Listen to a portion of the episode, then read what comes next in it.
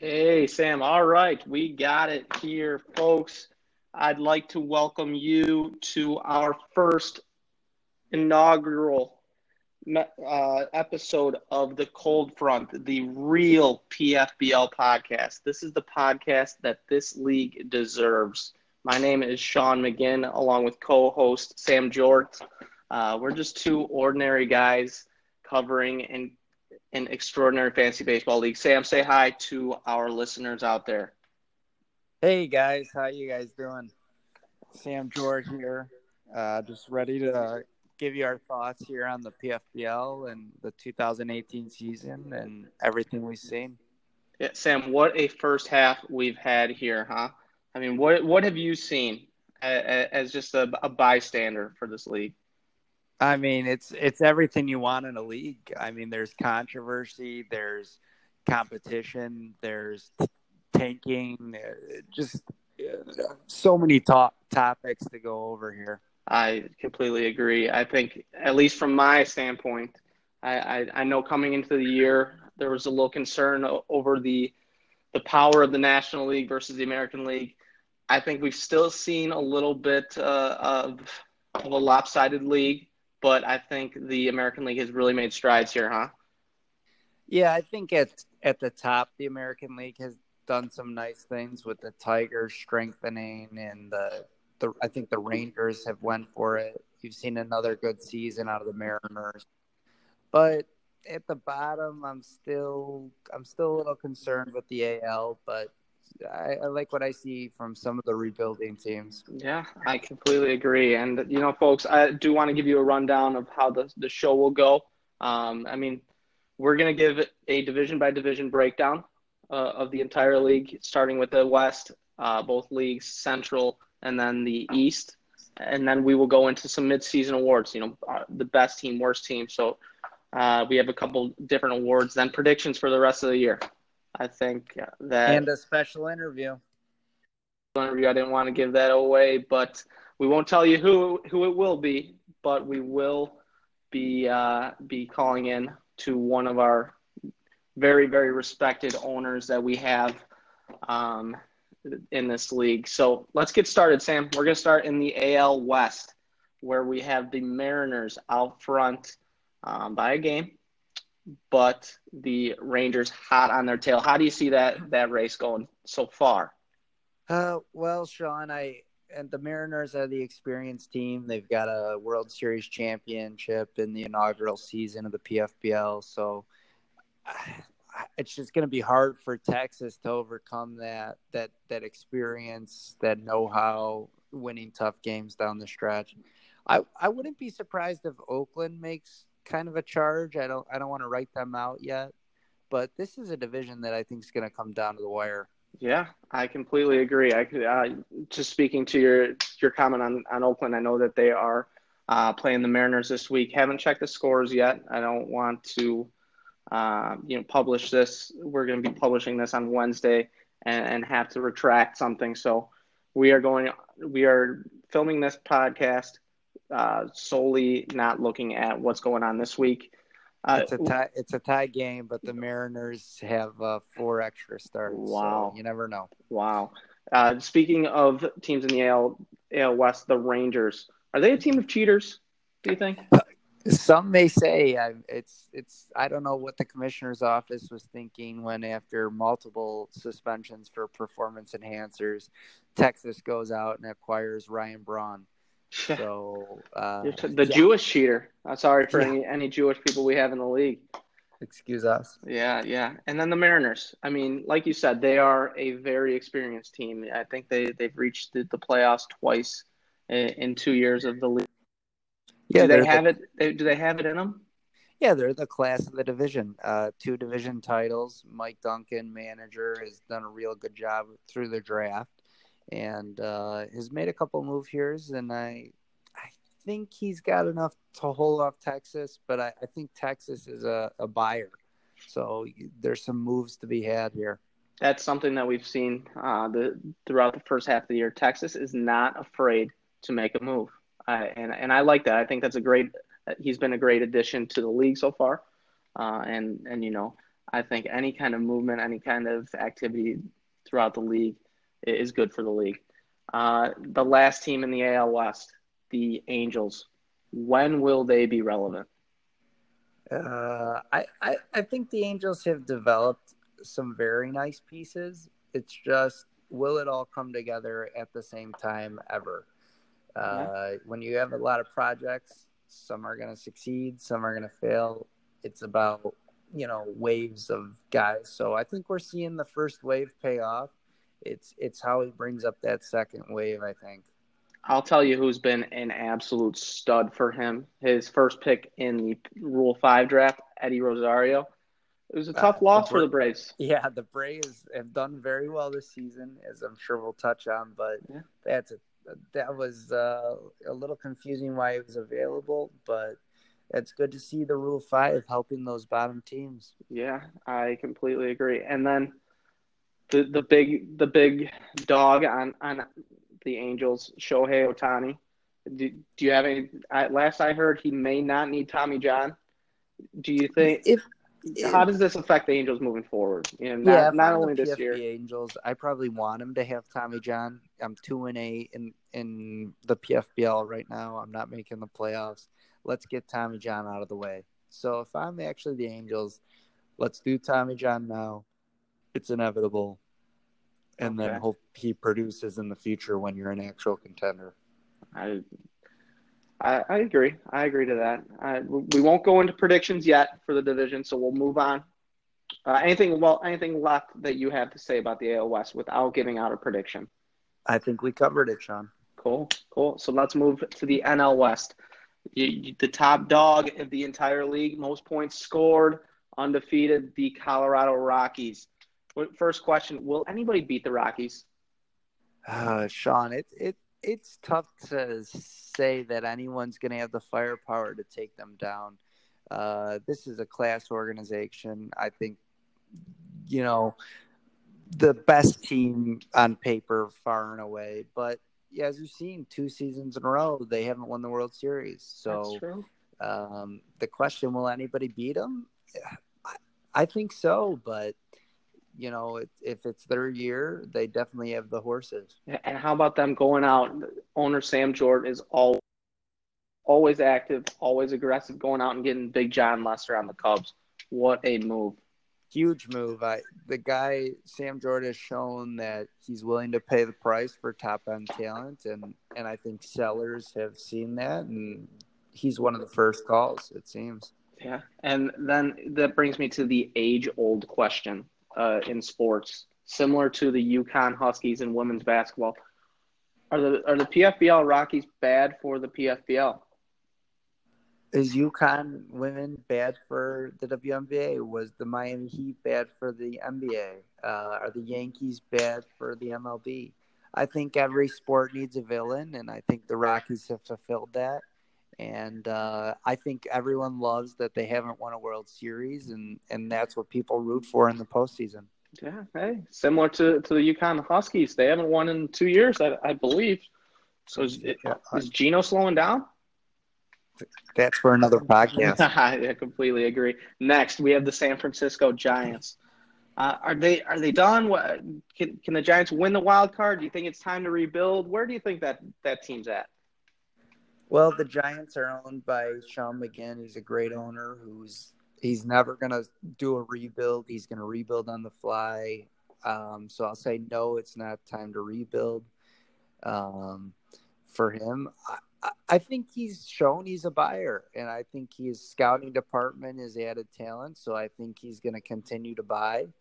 And the NL's tough. It's very tough when we when we touch on the NL East. You'll see why it's so tough with the wild card. But the Giants are right in the mix. You're te- you are telling me. You know, currently two games out of the wild card. Um, I think you know, looking at their team, that they're they're two ends of the spectrum. They're either very young or you you got these guys at 32, 33. So it's it's tough to gauge. You know what this owner is going to do. Uh, I, I, don't know if he really even knows currently, um, but he's got the young pieces. Looking at his his farm system, continues to to add a couple guys here and there. I I think they're they're one loss away, maybe two, depending on how how the NL East shakes out. Like you said, uh, into looking into what what they're going to do. The third team in the NL, NL West is your San Diego Fathers, the Padres. So, question I have, well, I have two regarding. First, Daniel Norris, the injured pitcher on the Padres, is he absolutely off of his rocker? Have you checked his Twitter? I have read a little bit about his Twitter, Sean, and uh, it, to me, he personifies the PFBL Padres. I don't really know what's going on. I don't know the direction of this team. Uh, you know, they're not a bad team. They're not a good team. I, you know, they have some okay future pieces. They have some okay now pieces. I, I just don't see a direction here. So I would say Daniel Norris is a perfect fit. I that's so that's funny. I, and then the, la- the another question I have for him. Obviously, Michael Kopech is a big piece down on the farm for San Diego. When he comes up, is he the savior to this team? Uh, I think they have to hope so. Um, but you saw what happened with the PFBL Dodgers and and Alex Reyes. You wait for yeah. a, an arm like that, it's high what risk. a shame. What a shame. And and just hearing the story about his daughter, what a great quote from him. I think it was, you know, she's fighting for her life. I'm going to fight for my career. What a what a story. And, and that leads us right into LA. Yeah, that does. LA you know about them. What's the plan? I, I I keep I keep thinking you know Andy makes makes a good move. And owner Andy Mason, I'm sorry, he makes a good move. Then he takes one step back. I think it, it's it continues to be lateral for me in, in, my eyes. You know, he'll he'll make a good move, acquire a couple young pieces, and then then he'll make a another trade like the Cozart and and Pujols trade. Do I think he could have gotten more possibly for them? I do, I do. Yeah, I, I thought he got an okay prospect there in Austin Hays. You know, Pujols is an aging bat. Cozart's, you know, he's okay. I, I, didn't mind that move as much. I thought you should have got more for Paul Goldschmidt, to be frank. Um, yeah.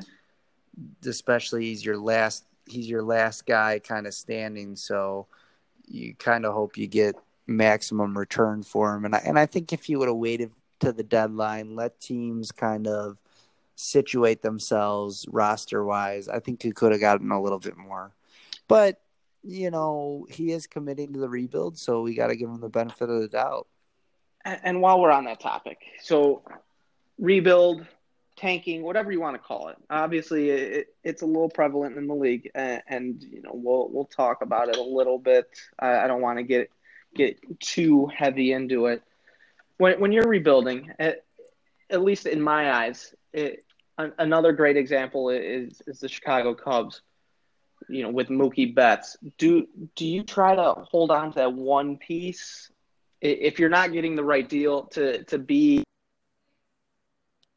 in your lineup, knowing that a guy that you know you know is going to get you 20, 15, 20 points a week, and, and, sort of lead your team, or or do you do do you just give them up and try to you know hit on a fringe prospect? You think? Uh, if it's Misha, I mean, first and foremost, you owe it to your fans to have something to watch, and and and frankly, you got to sell tickets. So Mookie Betts is a guy who puts butts in the seats. So I see why the Cubs held on to him, and he's relatively young and very, very productive. So it's going to be hard to get fair value for Mookie. Um, I know personally through a source that the Rockies, uh, Colorado Rockies, actually offered the Cubs quite a package for Mookie, and were denied. So wow. I think I think the Cubs are are wanting to build around Mookie. I think they, uh, unlike some of the other teams that have rebuilt, the Cubs still have a couple pieces that would give them huge returns.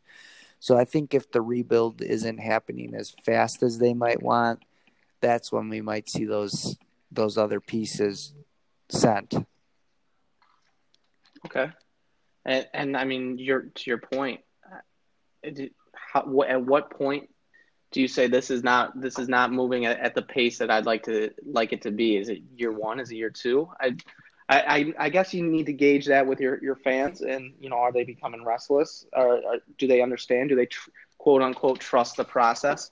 It's a it's a tough it's a tough uh, It's tough bridge to balance. it, it's definitely the risk of a rebuild. It's it's you're you're you're trading guy players fans know for for guys they've never heard of, and you've got to convince them that you know years down the road you're going to be better off. And so it's risky I- for a front office, but I think the Cubs are in good hands with Phil, and and I think they'll do a Oh, nice job. absolutely. And we'll we'll talk we'll talk about the Cubs. We will.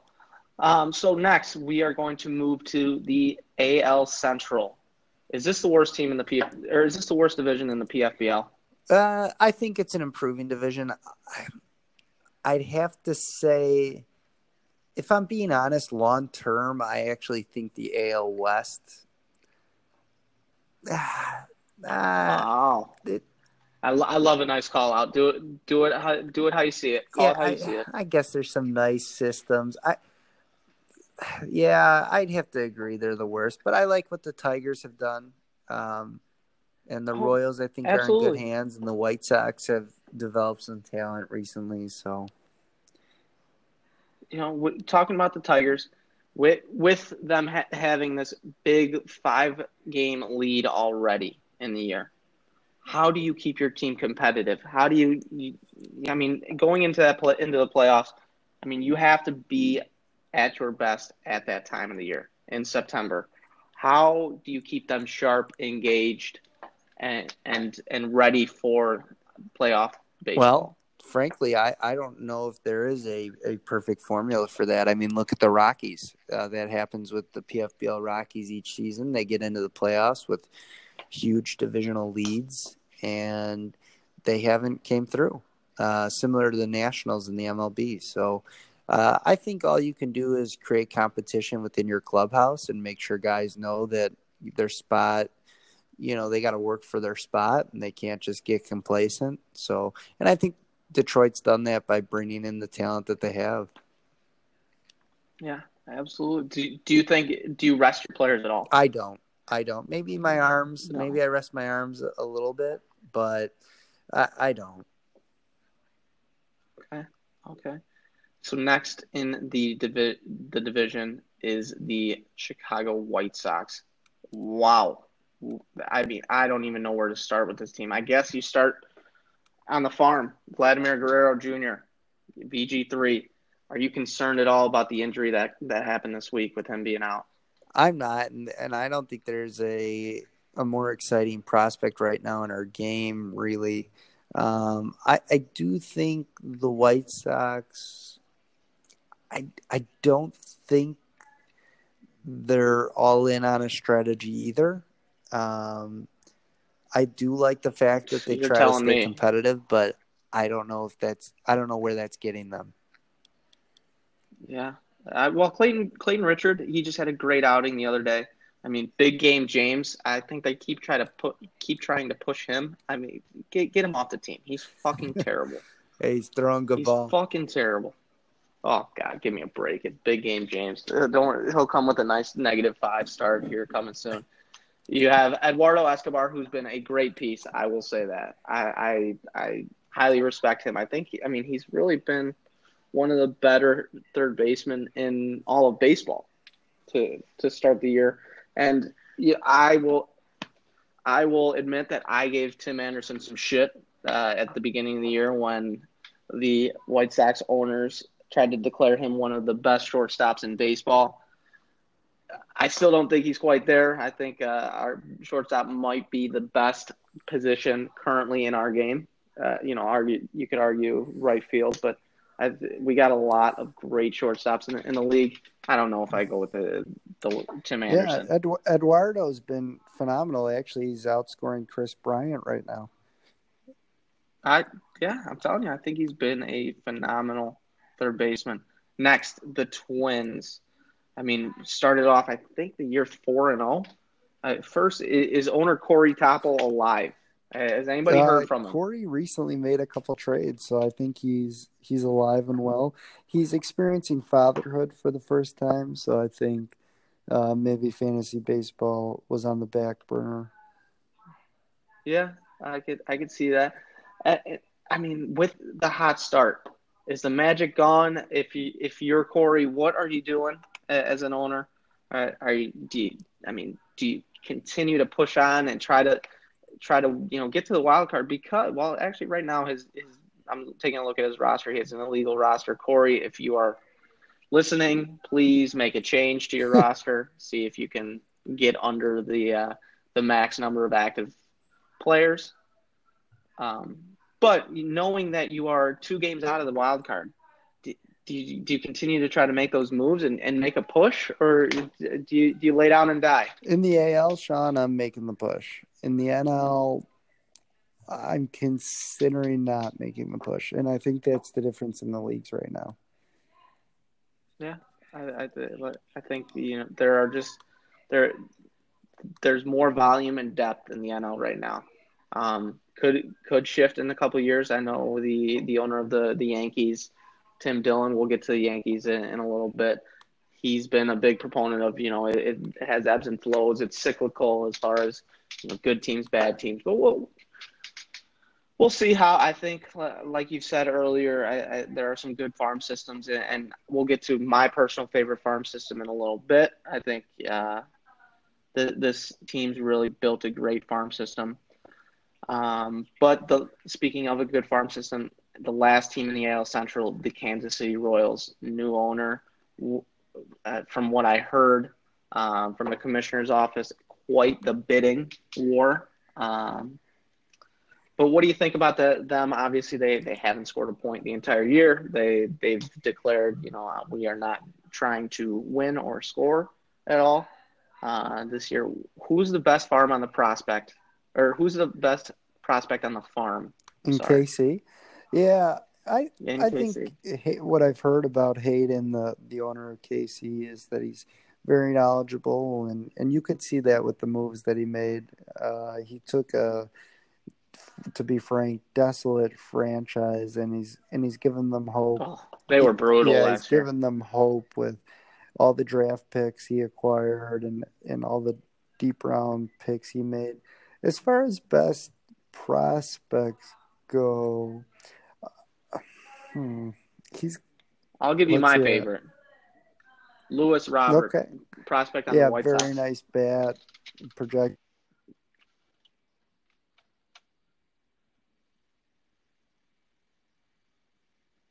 Excuse me. Uh, yeah, I'll yeah. give you my favorite guy. Would have to be a catcher in the Dodgers system. Or, I'm sorry, the Kansas City Royals system. MJ Melendez. Melendez. Yep, really like him. So yeah, hit hit first catcher, hit first catcher. And I mean, as you know, in this league, there's not that many great hitting catchers. If you if you find one, you gotta stick with one.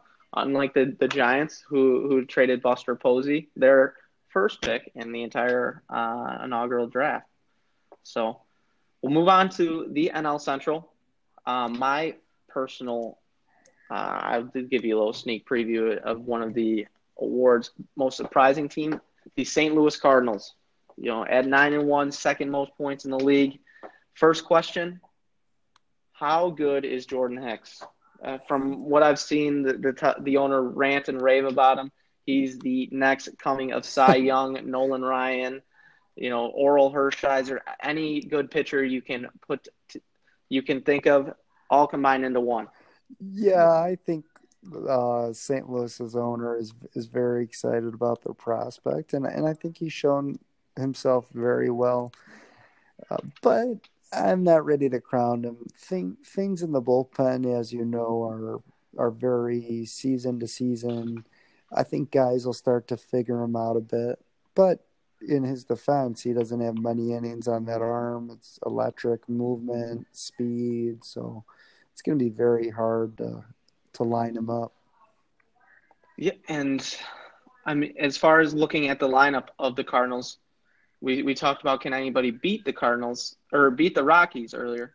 Are the Cardinals the team to do it? I think the Cardinals are a threat. I think that they have very good depth at the major league level. I think they have the starting pitching that could go toe to toe with the Rockies. I think that's where most teams are going to come short is you think it's the lineup, but I think it's on the mound really where you got to keep up with with the Rockies, and I think St. Louis does have the arms to do that.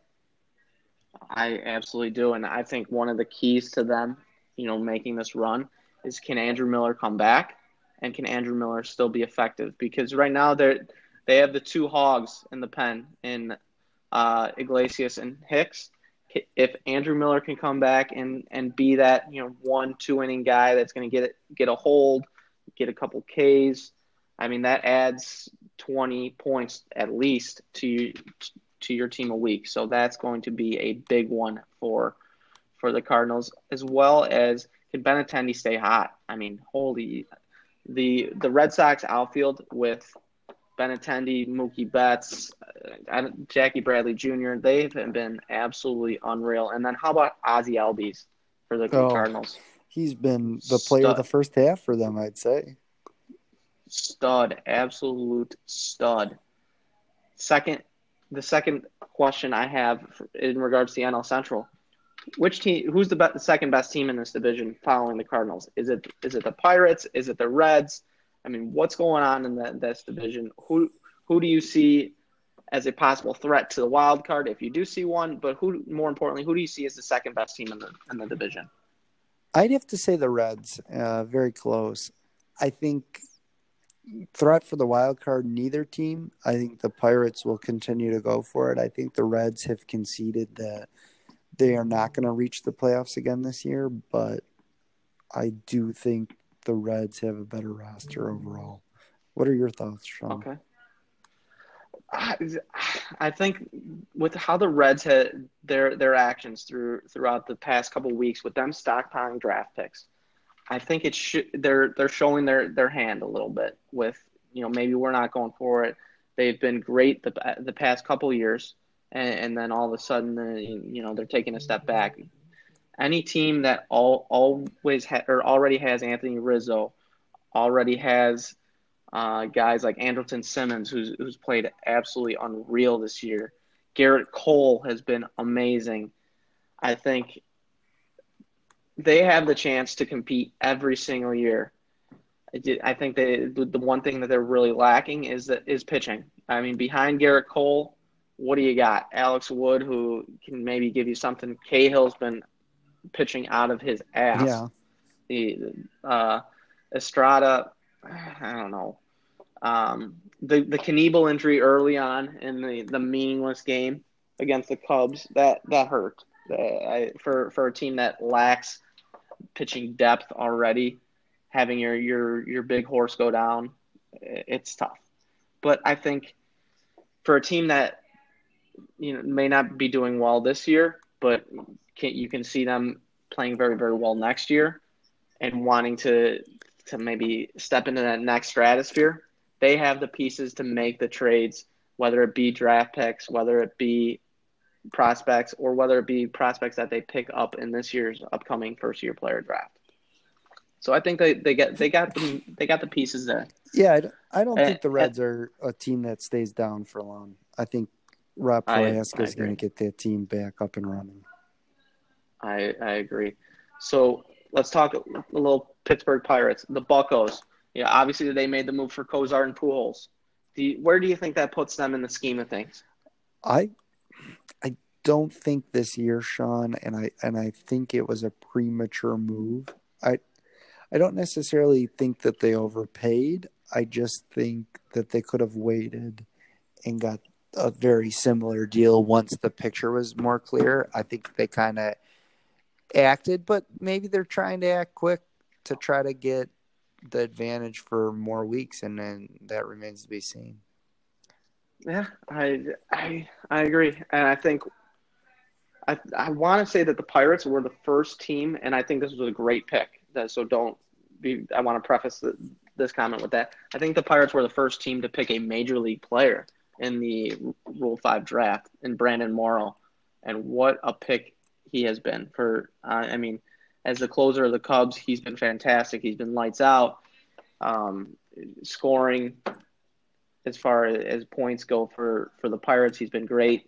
Mike Montgomery has really yeah. uh, has, has really pitched well of late. Think about think um, about this, Sean. That the if I'm, if I well, he might not have even been the second uh, major leaguer to go, but the two most impactful guys from this year's uh, first player draft, I would have to go with um, Morrow, who I guess wasn't a first year player draft, but was in the, the pool. And I'd have to go with uh, Mikolas on St. Louis, that's with Detroit now. His yeah, impact has been I, phenomenal, and he, and he sat around in the in the player pool for a long time. Oh my gosh, absolutely. I, I mean, and it shows. Some people really value those draft picks. Some people don't. I mean, uh, to each your own. But I think you can. There are quality guys that are available in that draft. Um, and if you are, especially if you're a rebuilding team that needs to needs to stockpile um, some some assets, those those draft picks, man, you can really you can really pick up some gems. Yeah, um, I do think there's there's plenty of talent to be had, and that's encouraging for the the teams at the bottom. And I think it is important to acquire those draft picks if you're going to rebuild. And, and you know that that's a perfect segue into our last team of the NL Central, the Chicago Cubs. I mean, how far away are they? Uh, like we, we talked about Mookie at the way beginning of the draft or the beginning of the podcast. We have Justin Bour on this team. I mean, how far? Even Franchy Cordero has been a nice young piece. I mean, Austin Meadows has shown that he, he's he's here and he's he's ready to play. Degrom, similar to the the MLB Jacob Degrom, is he available for a deal? I mean, he he can bring bring you back a haul. Does Phil Kawabata, you know, decide to make the move and, and, and get rid of Degrom? I'm not sure if he decides on the move. I do think he'd be willing to move him for the right package. Will the right package present itself? I'm not quite sure. Um, there's a couple teams that I think do have the prospect pool to do it. A lot of those same teams, it doesn't really make sense for them to do it. So I think it's gonna have it's gonna take a club like the Rockies or the the Marlins or maybe even the Braves or it's going to take a contending team with a very strong farm system who is also willing to, to give up a little major league talent, I think. Okay. So, so I think that's going to be tough. Okay. I, I mean, so uh, we want to take a, a quick break from our division by division breakdown to bring you our our interview. So this is the inaugural interview on the cold front. So we I'm pleased to introduce you to Rob Prohaska, the owner of the Cincinnati Reds. Rob, how are you doing today? Good. How are you guys doing over there? Good to hear from you, Rob. Sam George on the line here. Uh, can you talk to us about the season so far. What are your feelings with your ball club? How do you feel the Reds have done? Uh, tough season so far. A lot of lot of injuries. Uh, got a few disappointments in player production, but overall, we're happy to see some of our young talent uh, coming around and possibly making a name for themselves in this league. Rob, a question I have for you that's something that we've seen the past couple of years is Anthony Rizzo starting off to a slow start. How does that affect your team um, within the first couple months, waiting for him to get going? Uh, it's it's, it's kind of tough having a having a slow start. He had a ten, he had a disabled list stint for about half a month there as well. Um, it affects the uh, you know it affects the uh, first couple of uh, games of your season, which are kind of critical and kind of determine you know where your team is going to take you at the beginning of the season. Yeah, I I completely agree. I think it, has got to be tough, especially for you. I mean, you, you take a couple initial losses. I don't want to attribute them solely to Rizzo because you know he's going to come around as he he's already started. But um, as far as, as as far as the, the farm goes, and, and, you've had an exciting week the, the past week. Jalen Beeks got his, had his major league debut. How did you feel about it? See anything promising from him? Did, what, what, were your thoughts on, on his initial uh, taste of the big leagues? Um, honestly, I thought it was kind of a surprise call up. You know, it was, a, it was one of those uh, spot starts, and uh, you know, the, the, expectation that going in there, I guess, was, uh, you know, hope for the best and see what he does. It's nice to give him a good look at the majors, but you knew he was going back down at the end of the day. Yeah. Hey, Rob, uh, question for you. Just before the season, you, you had to think the Reds were were going to be right in that playoff push uh, like they have in previous seasons. And I don't mean to write you off for this year, but how does, as an owner, do you kind of self assess your team in the middle of a season where you had high expectations and kind of refocus your energy more towards the future is is that a tough process to accept and to figure out how to put into place? Or did you is it pretty obvious once you're ready to start going in a different direction?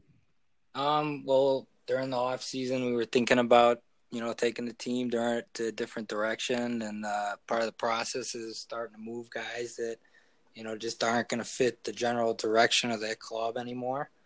Um, and it starts with uh, guys that are performing well such as uh, jon lester who ended up being dealt last week how tough was that rob how do you what do you think of your uh, of the return you got. Obviously, you got a lot of draft picks from the Rockies. Do you think you, you got enough? Were you asking for more? How did how did dealing with owner uh, Sam George? How did that go? I thought it went all right. Little, I thought it went pretty smooth. Um, I think we got a good return out of it. Uh, we're looking forward to Brent Rooker, who's kind of bat's starting to warm up a little bit in Double A, I think. And um, you know, the, the picks can go either way. It's just going to be about you know I guess it gives us new opportunities during the draft to see who's available and who's what we think we're going to get value wise out of that pick. Great. Great. So the next, Rob, we know that you've been very, very vocal in uh, in the past about some rule changes. I mean, do you do you have anything? What have you seen so far in the, the, the first half of the year that you think could possibly change, should possibly change? What, we what do you think about that? anything right now that we uh, are aggressively pursuing, but uh, uh, one thing we think that maybe should be addressed is the the new roster limit that's coming and the elimination of IR spots. Um, I think maybe okay. some teams may feel strongly that the IR spot should remain. Um, I certainly do like the the increase in players, but maybe some player teams that get a DL guy are going to want to continue to compete and look for that uh, guy on the waivers that they can pick up from week to week. Well, Rob, if you think about it, uh, and you know, we, we can certainly have the discussion. I mean, with with the move to 38, you're you're netting one guy. So, I mean, th- that's a counter argument to to to your point. I mean, what, what do you say to that? I, would say that the 38th guy is going to be, you know, utilized very differently between teams. You know, you're going to have your rebuild teams that are going to solely pick up a prospect, and you're. I think this time around, you're going to have uh, competing teams complaining that they don't have enough roster spots to field another guy because they're using it as a prospect. kind of like yeah. what we're doing now with the teams that aren't happy because they uh, the good teams are getting a prospect to put on to add to their team because the IR spot is in their favor.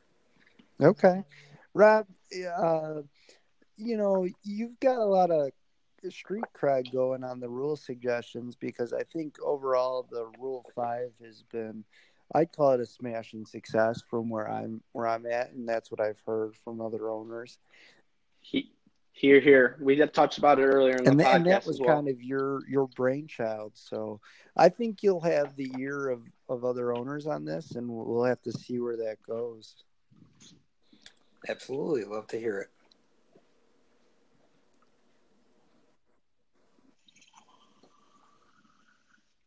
So, Rob, the n- next question that we have. Uh, so, there's been a little controversy. Last week, you uh, had an illegal roster. Mm-hmm. From from what we heard, it, it was I, I don't want to say on purpose, but knowingly mm-hmm. done. At, at, at what point do you have to question the moral code or your, your ethical code or co- compass when when trying to balance, you know, what how how you're operating your team? Um, are are you referring to it in in this instance? well, you know, any instance that that you you knowingly uh, do something illegal. Um, tough question. Uh, in regards to lineups, I would say you know you're you're responsible for your own lineup. Um, the Reds have a little philosophy over here. We've tweeted it before, and it's win if you can, lose if you must, but always cheat. So we're always going to look for that uh, competitive edge, and we're going to leave it up to our uh, our peers to, uh, you know, call us out on our on our mistakes. We may make mistakes, and we might do it on purpose, but we're going to sometimes leave it up to our opponents to figure that out. We can respect that. I think on the podcast here, I, I think, frankly, you paid the price. You took a loss. Um, I, so and in that instant, I took a loss because um, I, I certainly could have won that week. I calculated out my points 303. Uh, would have beat the Nationals by 72 points. Would have been a big win for the Reds. And uh, at the t- at the moment, we weren't Is feeling there- too is confident there about any regret them. there? Um, a little bit. I mean, it would have put us at five and six, going into a nice little head-to-head rivalry matchup against the Cardinals. Um, What was the thought process behind it? Any reasoning to uh, to doing Um, that? Well, the Dodgers had reached out to us on a uh, Friday or Saturday night, made us a nice little offer. I considered it. You've been doing a little drinking Oh, Saturday night. absolutely. And uh, saw, the, saw the trade, uh, kind of kind of liked it, and thought it was gonna you know give us some new opportunities, and uh, I accepted it, and it put us over the uh, player total. Um, but the we did that knowing that we might be able to move some of these players and acquire some new pieces. Very nice. Very nice. Uh, another thing that you've been pretty vocal about is the ownership of the Texas Rangers. Um, do you do you have any suggestions on on possible new owner screening? You know, as I know a, a rumor that's come out of the commissioner's office has been expansion. I mean, what do you see is the most effective way to either add, add new owners via expansion or add new owners via you know a, a previous owner dropping out. Um, uh, first, I'd like to say that you know I think the commish does an excellent job evaluating these players and bringing the best of the best into the league. Um, at the time, I was I think I was uh, venting a little bit and coming up with these crazy solutions to maybe come and do it some You sort, Rob, I can't see that doing of some sort of evaluation to make these uh, owners a little bit more uh, competency checked and background checked and credit checked and piss tested, all, the whole nine yards. A piss test And, would uh, be interesting. And uh, I think that was just more of a little vent process than anything else. Well, Rob, we can respect a man who who is honest with us here on the podcast. So we appreciate your candid response. We we got to finish up here, Bob, with the most pressing question I think in the entire PFBL. Um, there's been a nice rivalry that's formed between you and the Miami Marlins. Can you explain the beef between the two the two ball clubs? Honestly, I'm not sure what the beef is between the two ball clubs. I feel, I think the Reds feel, you know, uh, attacked in certain instances, just kind of out of the blue by the Marlins. Um, a couple examples that we have are the uh, uh, PFBL winter meetings where the the chicken shit was not in attendance and responded with uh, "fuck the Reds" or not "fuck the Reds." But, Go fuck a go fuck a fat bitch. Like, well, what does that even mean? That's just out of nowhere. And then, That's- uh, Uncalled That's for. incredible. yeah, yeah, you know, just simple things. You know, like you ask for the uh, what the draft order is for you, and the only one that replies is uh, the Marlins, and it says "fuck you." Like, Oh, that's I think- unfortunately, I think there's a direct message there, and it all comes down to the boiling water of me not trading with him. Okay, some teams do hold that against you, and Miami's been known to to be that way. Uh, final question here, Rob. Uh, your team's Twitter, uh, the PFL Reds, is is very interesting. There's been some viral tweets uh, within the league. Is it is that you, the manager, running that Twitter account? Is it? Can you reveal Um, who who I, I handle the uh, managerial duties of the Reds. Um, the social media director of the Reds organization refuses to come forward at this time and will not be doing so. Oh, okay, Bob. It is Uh, not me though. So We respect that, uh, your privacy, and and Sean. Anything else uh, you want to ask Rob here before we let him go? No, just a just a, an observation. You know, the it's funny that the the social media director of the Reds won't come forward along with the PFBL troll. Uh, just I'm not saying anything, but uh, you know, could be similar similar people. not not the troll. You guys can, you know, if you had your background checks, piss tests, credit checks, you know, you'd very much find that it's not me. Okay, Rob. Well, thanks for joining us today. We appreciate you being the the first ever uh, interview here on the podcast. Uh, we were honored to have you, and And and what's the name of this future. podcast? The cold front.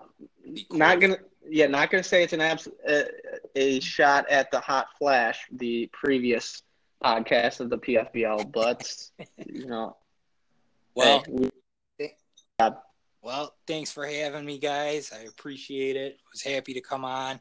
Uh, giving a final shout out there to you know fuck the Reds and a sack who's on first.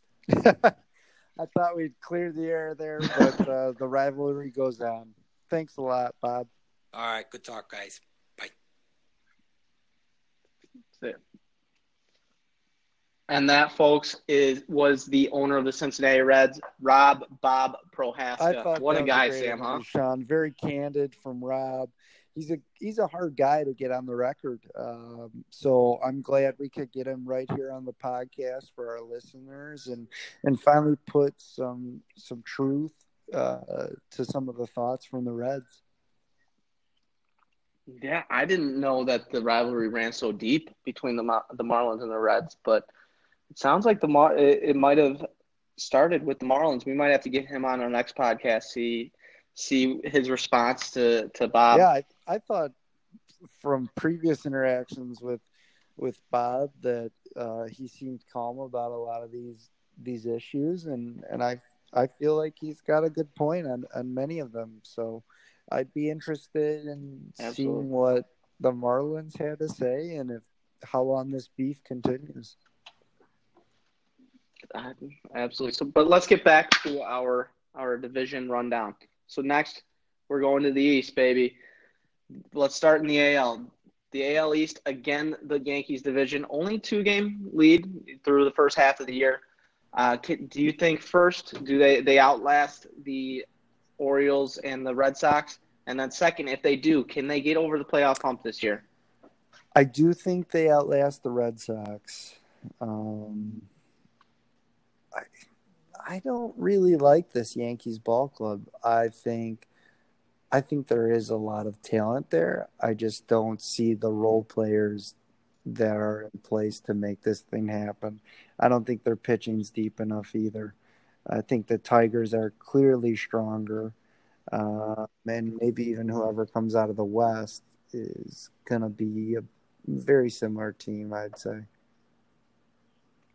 Well, you know, so you talk about role players. Where do you think they can really improve? I mean, they have the they have their three Jose's who have all been great. You can maybe say Jose Altuve's had a semi down year, but that's because of the expectation he's created over the past couple of years. I mean, where do you think they improve? The outfield?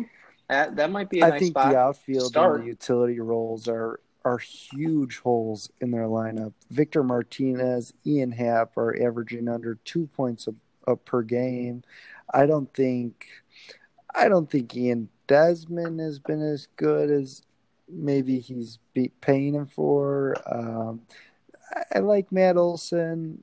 Uh, David Peralta's probably been fine. So I think you got two spots there, but but I'm I'm not a big Ross Stripling believer. Carlos Rodon, you got injuries to Stroman, Ozuna, Familia, um, you know. So if you look up and down this lineup, I just don't. The pitching, Domingo Germán on the Yankees, you got pitchers averaging six points, five points per start.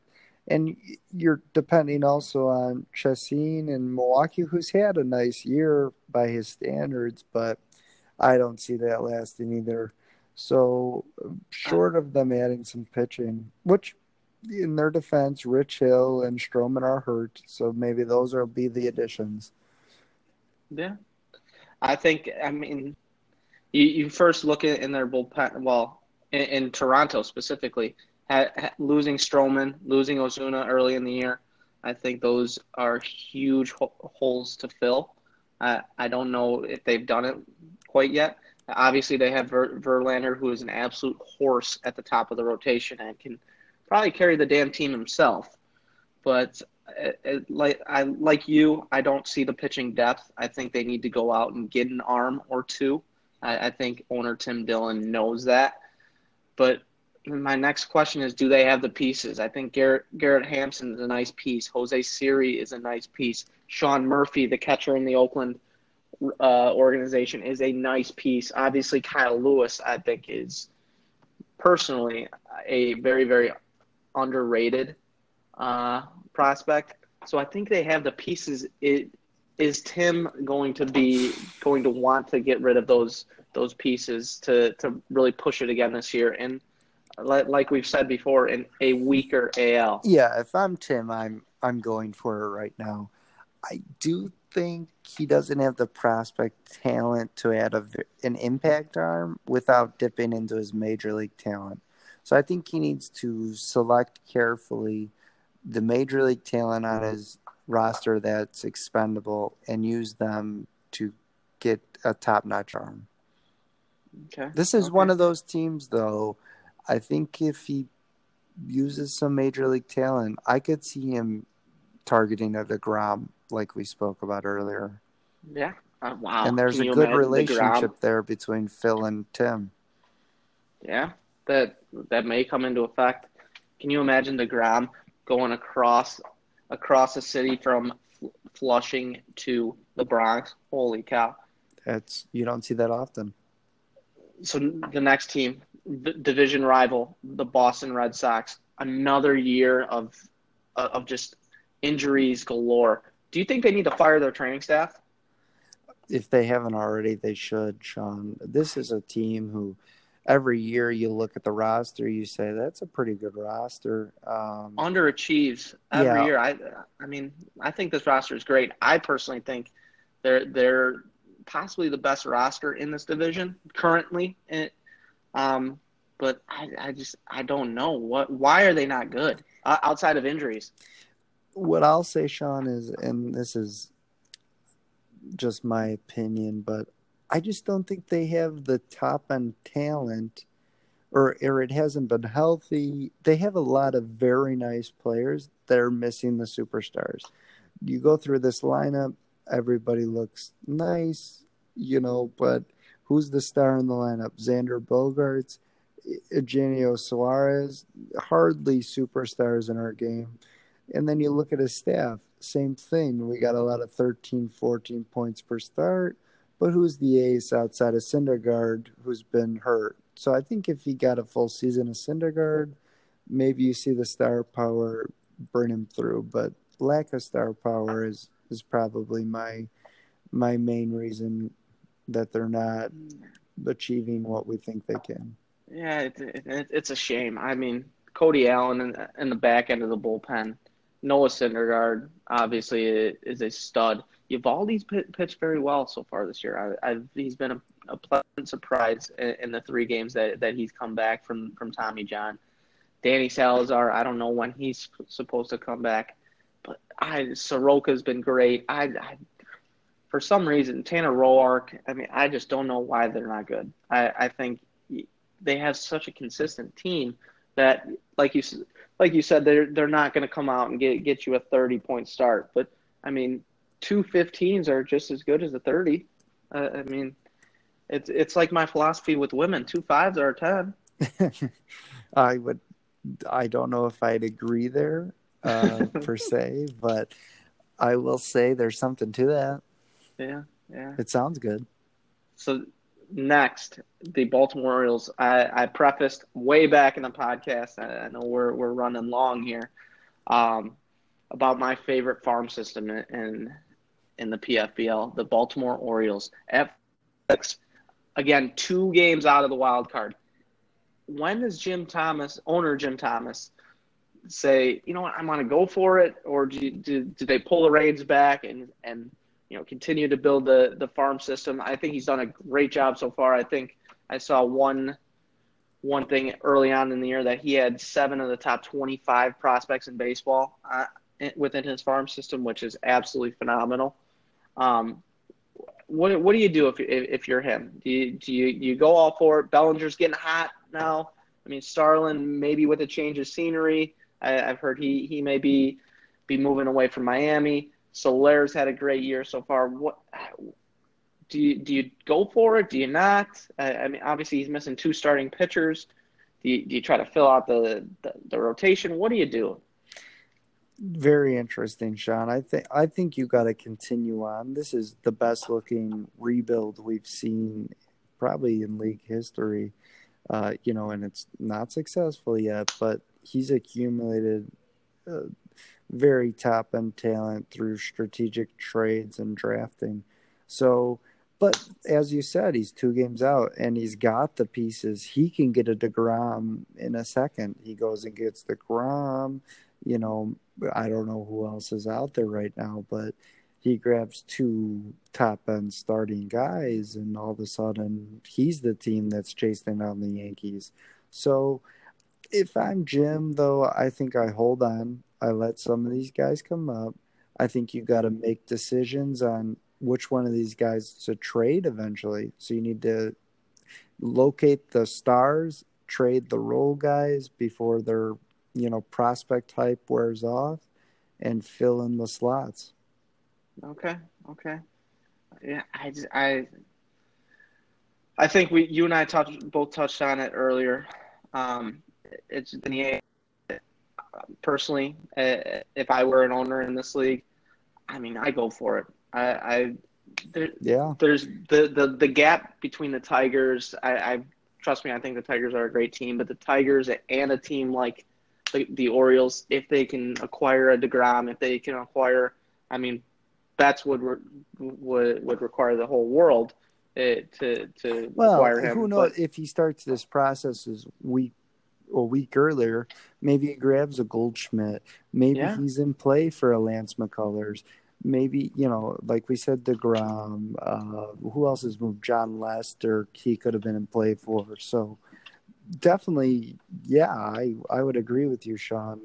You know, say he makes all those moves, which he's got the firepower to make those moves. Absolutely, he's right there. He, he's he's one of the best. He's either one or two in the AL. I agree. The last team, the Toronto Blue Jays. I I mean, a team that that's historically been all right in this in, in our league but they they've struggled this year. why do you think that is?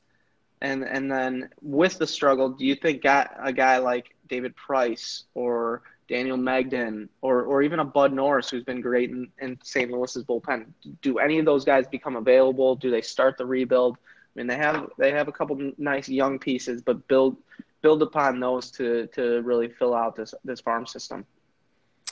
Yeah, I think this is a team that is is kind of again maybe lacking in direction or hasn't committed one way or the other. I do like the trade of Bumgarner. I think they got talent back, uh, mm-hmm. who's producing at both the minor league and major league level.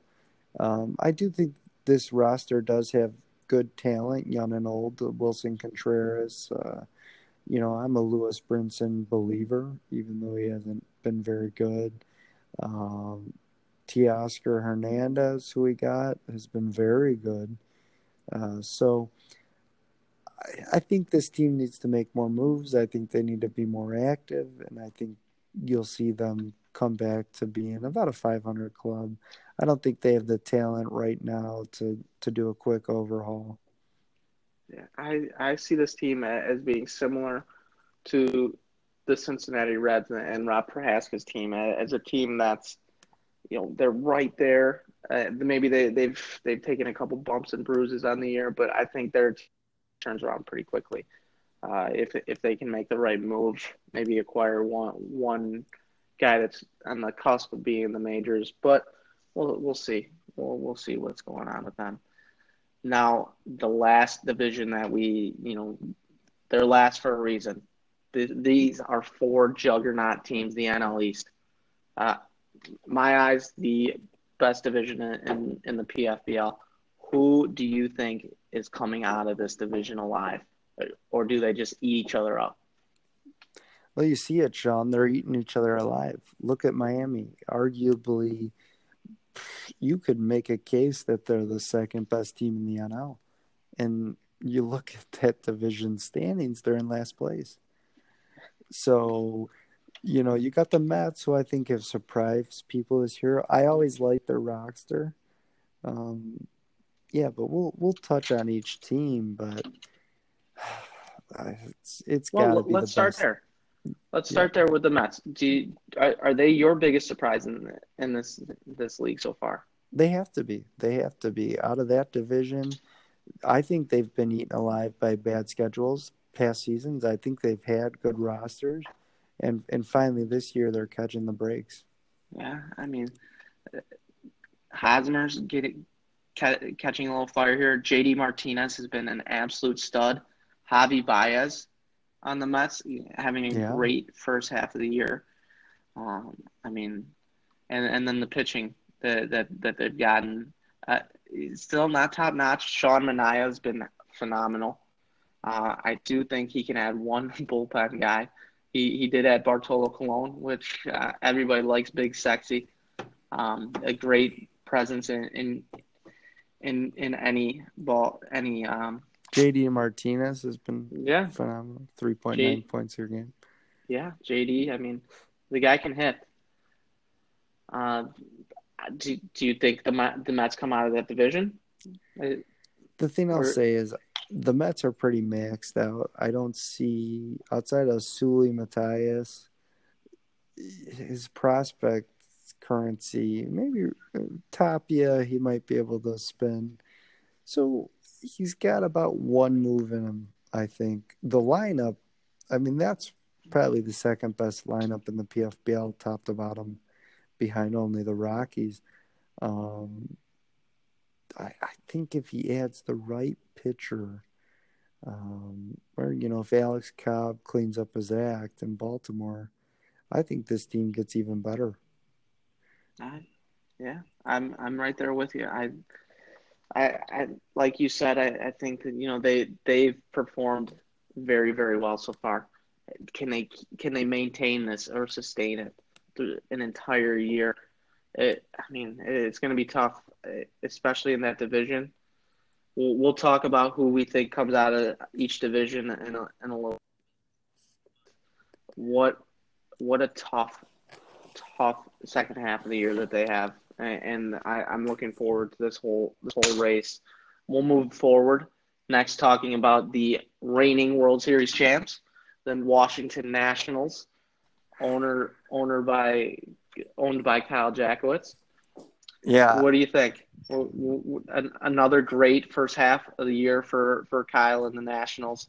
I mean, Aaron Judge always always a stud in the middle of that lineup. Alex Bregman's had a great year as well. Rendon's taken a semi step back, but he's still producing. Obviously, a big hole missing with Yoenis Cespedes. Does when he comes back, does this team have the juice to to repeat? I don't think so, Sean. And, and I'm going to make a bold prediction right here on the podcast. I don't think the Nationals are going to make the playoffs. I think that division that are going to be the out team out this year. I think wow. Atlanta and Miami are going to push them.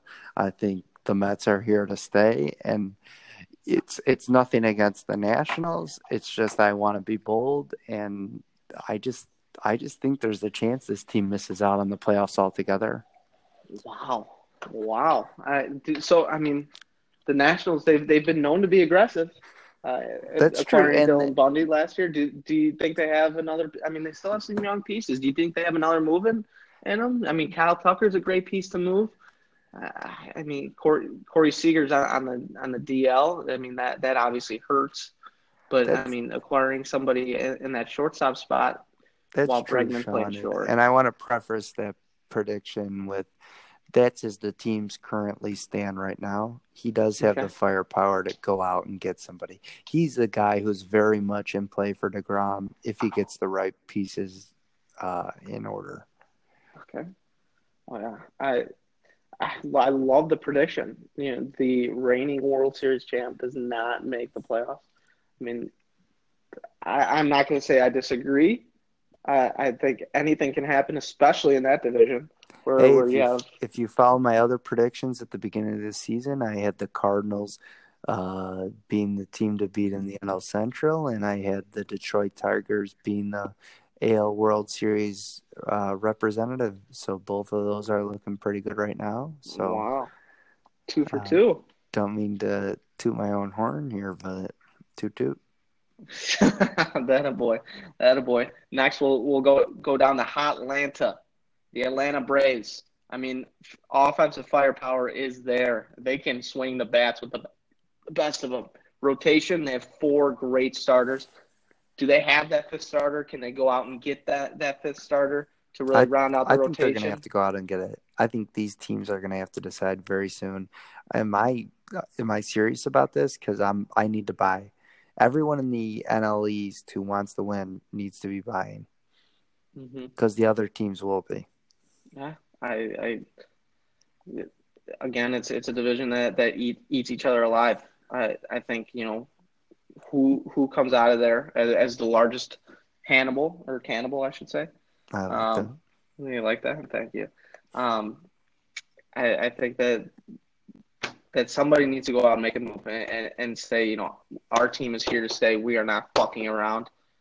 It, can that be the Braves? I, I think Michael's got it in him. I mean. Yeah, does, does he have the pieces to that, that he can move?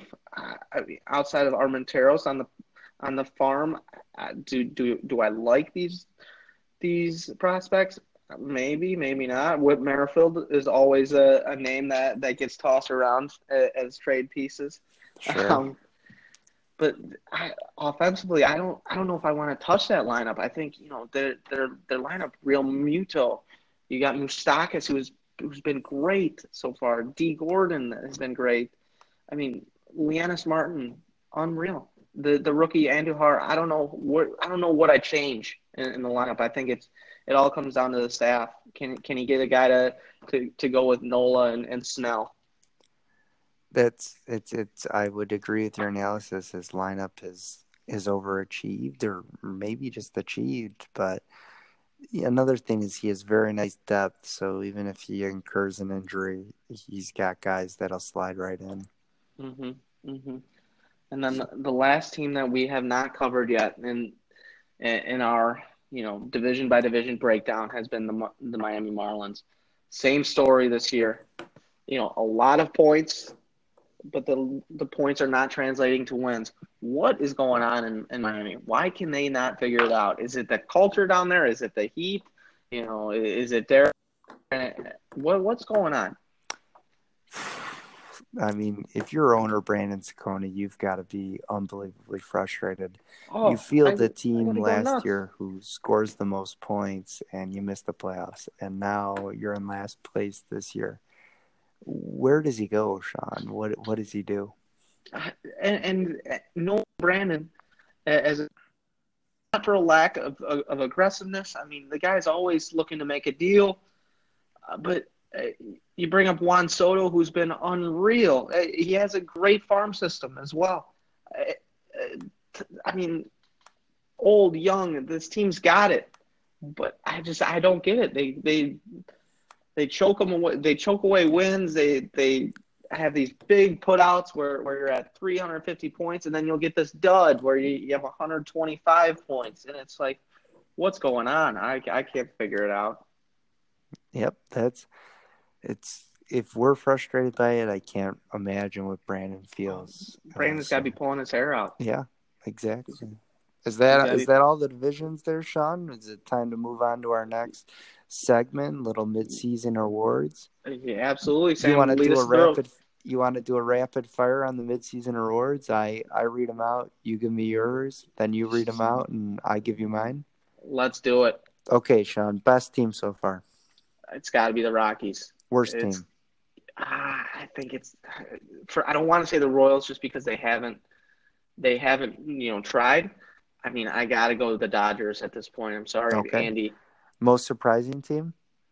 I give it to the Mets. Okay, biggest appointment disappointment. I I think the Cubs. I at the beginning of the year, I thought they.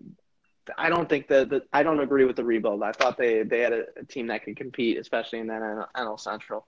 Okay, best farm. I give it to the Baltimore Orioles. Bonehead transaction of the year, if you could think of one. I, wish it was it was last year with Andre Ethier getting picked. Oh, that's league legend. Oh my goodness. Yeah, it's. I don't want to call it a bonehead move, but I I think Andy could have gotten a little bit more for Pujols and Cozart. I think. Okay, uh, and that's fresh on the mind, so I get it. yeah. All right, league rookie of the year. Um, it's got at least for the, for the American League, it's got to be Gleyber Torres. I think he, he's Okay. in. Oakland. Yeah, yeah. Cy Young. Who's your Cy Young this year? Within It's the got it's got to be Scherzer. Scherzer Okay. has been an absolute animal in league. Yep, the strikeouts have been unbelievable. How about the league MVP to wrap us up? I might give that to Scherzer too. I mean, he, eh, I think he's he's striking out at a clip that unbelievable. And I think I, I want to say last I checked, he had the most points scored in, in the entire league. That's correct. He's the top point getter. Okay, so Sam, let, let's do this. Okay, Your best team. Rockies. Yeah, I, I think that, that's a consensus. Worst team. Ah, you made a compelling case for the Dodgers. I'm gonna go with. I'm gonna I'm gonna have to say the Dodgers too. I, I just think the state of that franchise is is not in the same place as Casey and the Cubs. Andy, Andy, you hear us here? Yeah, we, we have full faith that that you're gonna improve that ball club. But let let's get that thing moving, baby. Most surprising team, Mets, hundred percent. the Mets. A big appointment.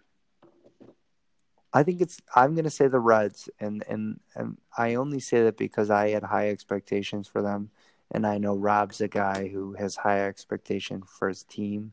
So to see where they're at right now, that'd be my disappointment. Rob, that was not me. I promise. Best farm. I think it's the Orioles, clearly. Eloy, Rogers down on the farm. I I think they're you know they're just studs. I I I really like their farm. Uh, the bonehead transaction of the year, if you can think of one. Right now, to be honest with you, it's it's looking like the Rockies deal for Robbie Ray. Gave up five Oh, top 100 guys, uh, including Angry. a guy. Uh, Jo Adell. Jo yeah. Adell, who's looked great, and Robbie Ray's on the shelf. So that remains to be seen, but so far that's looking like it. You know, I might have to retract my Yeah. uh my my original pick. I think uh yeah, that's that was a tough one. I didn't agree with that at the time. Uh, obviously still early.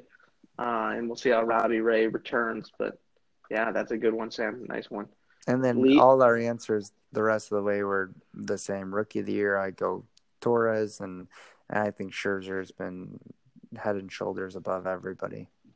Yeah, yeah. I mean, he's uh, he he just comes out and just strikes guys out at a crazy clip. Predictions for the rest of the year. We'll go into the races in question. Uh, obviously, like, for example, like the the NL West. um, and anything really above a four game lead, we, we're to avoid. But we'll start the AL East. What? Who do you think comes out of that? Do you, do you think the, the Yankees hold out, hold off the Orioles and Red Sox? You think either one's got a shot? Uh, AL East. I'm gonna stick with the Yankees. I yeah, think. as am I. I think the Red Sox are the only team in play there. Yeah, yeah, as am I. But I mean, again, I don't think, I think the, the, Orioles buying. Yeah, yeah. The, the the Orioles have the pieces. The Red Sox, if they can figure out, you know, how, how to take care of their players, maybe they got a shot. But I, I think owner Tim Dillon's going to make come out and make a move uh, and, and acquire somebody to really put him over the top. The AL West, uh, out west, you, you got the Rangers, you got the, the Mariners, and then you got the A's. Three only three games back. Anybody got a shot? They got a shot to catch them, or the Mariners? I- is it a two horse race? I think this is the best race in the PFBL outside of the NL East. Um, hmm I think Seattle holds them off in the end, but don't sleep on Oakland. I know they're three games back, but there's a lot of big matchups coming up. Well, if they can get Kershaw back, I mean, Kershaw is one of the guys in, in our league that can that can can change an entire organization, and it, absolutely, absolutely. Next, we have the NL East. I I'm gonna let you predict this one, Sean, because I just I just can't. Uh, it's too close to call. So this is where you and I differ a little bit. I think it's the Nationals. I, I have faith in, in Kyle and that organization to come out and, and make a deal, um, acquire somebody uh, so, at some point the second half of the year that's going to come out and, and help them win this division. Yeah, I Kyle's shown that in the past. So Come on, let's see. Let's hear it. You can't. You can't make a prediction. give me the give me the Marlins. To be honest with you, give me the Marlins. Back. There it is. There it is. Two games back, Zach. I, I believe in you, but I think you, you still play second fiddle to the Nationals. The AL wild card right now leading is the Rangers, but you have a lot of teams two games back of them. Do they hold? Do they hold off everybody?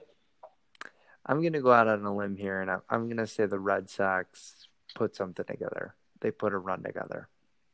Wow! Holy moly! Hey, you you believe in the the training staff? I don't see. I, that's not as far fetched as I as that comes out of my mouth, but I, I think the Rangers they, they have just a little too much firepower. Um, I think they they're at third in the AL in points scored. Um, so I, I think they, they have too much firepower as far as as the the Red Sox catching them. And then the last race, the NL wild card. Currently, the, the Braves and, and Mets, or I'm sorry, not the Braves and the Mets. The Nationals and the Mets are tied at eight and two. I think it's the the loser of that Well, I don't want to discount the Giants or maybe even the Pirates. I don't see the Pirates getting into it. The Giants, it's going to be the Giants and whoever's left over in the NL East, and I think it's just the second place team in the NL East. Yeah, that's that's where I'm leaning as well. I, I think the, the with the Giants starting two two games back, it's similar to the Marlins. I, I think with with ten games to go, I can they pick up can they pick up enough games in in, in ten weeks? It's it's just tough to pick up that many that many ball games without making you know drastic changes to your your team. I, I think at this point in, in the year, you sort of know what you got. Um, so as far as, as buyers and sellers, do you, do you have anybody that that you can predict uh, as a buyer and, and and a team that should sell? I think those teams have already identified themselves. To be honest, I think you're going to see the same list of buyers and this similar list of sellers. Okay, and then the last the last thing that I got for you is second the second half. What is the number one matchup you are looking forward to seeing? Probably Cardinals Rockies week 17 could be a preview of the uh, NLCS. Yeah, that could be the best shot that any team has of beating the Rockies in the, in the second half. I'll tell you, I'll tell you that. The, the matchup I'm looking forward to seeing the most, Braves Mets week 20. I think the NL wild card comes down to that, that. last week. How crazy is that going to be? I I know. Both I know both ball clubs are going to be scrapping. Hopefully, both teams are healthy. You got to see. You always want to see a healthy, two healthy ball clubs going at, at it, especially at the caliber that both teams are at. It's going to be a it's going to be an exciting It's second going to half be of a great year. I- I think second half of the year here, Sean. So great to review the first half with you. Yeah, Sam. Uh, as always, great talking with you. Until next time. listeners we're yeah listeners we're going to try to do this uh, at, at a pretty good frequency i don't know if it's going to be weekly bi-weekly but you know we'll give you a, a little recap of what's what's happened in the the past week or two as, as well as a preview for the next week or two so appreciate you listening i know this went a little long but um, you know we are the real podcast uh, of the PFBL. And, and as I said at the top of the show, we are just two ordinary guys covering an extraordinary, extraordinary fantasy baseball league. So hope you enjoyed listening. Uh, And good night. and we will talk. Yeah, good night. We'll talk to you.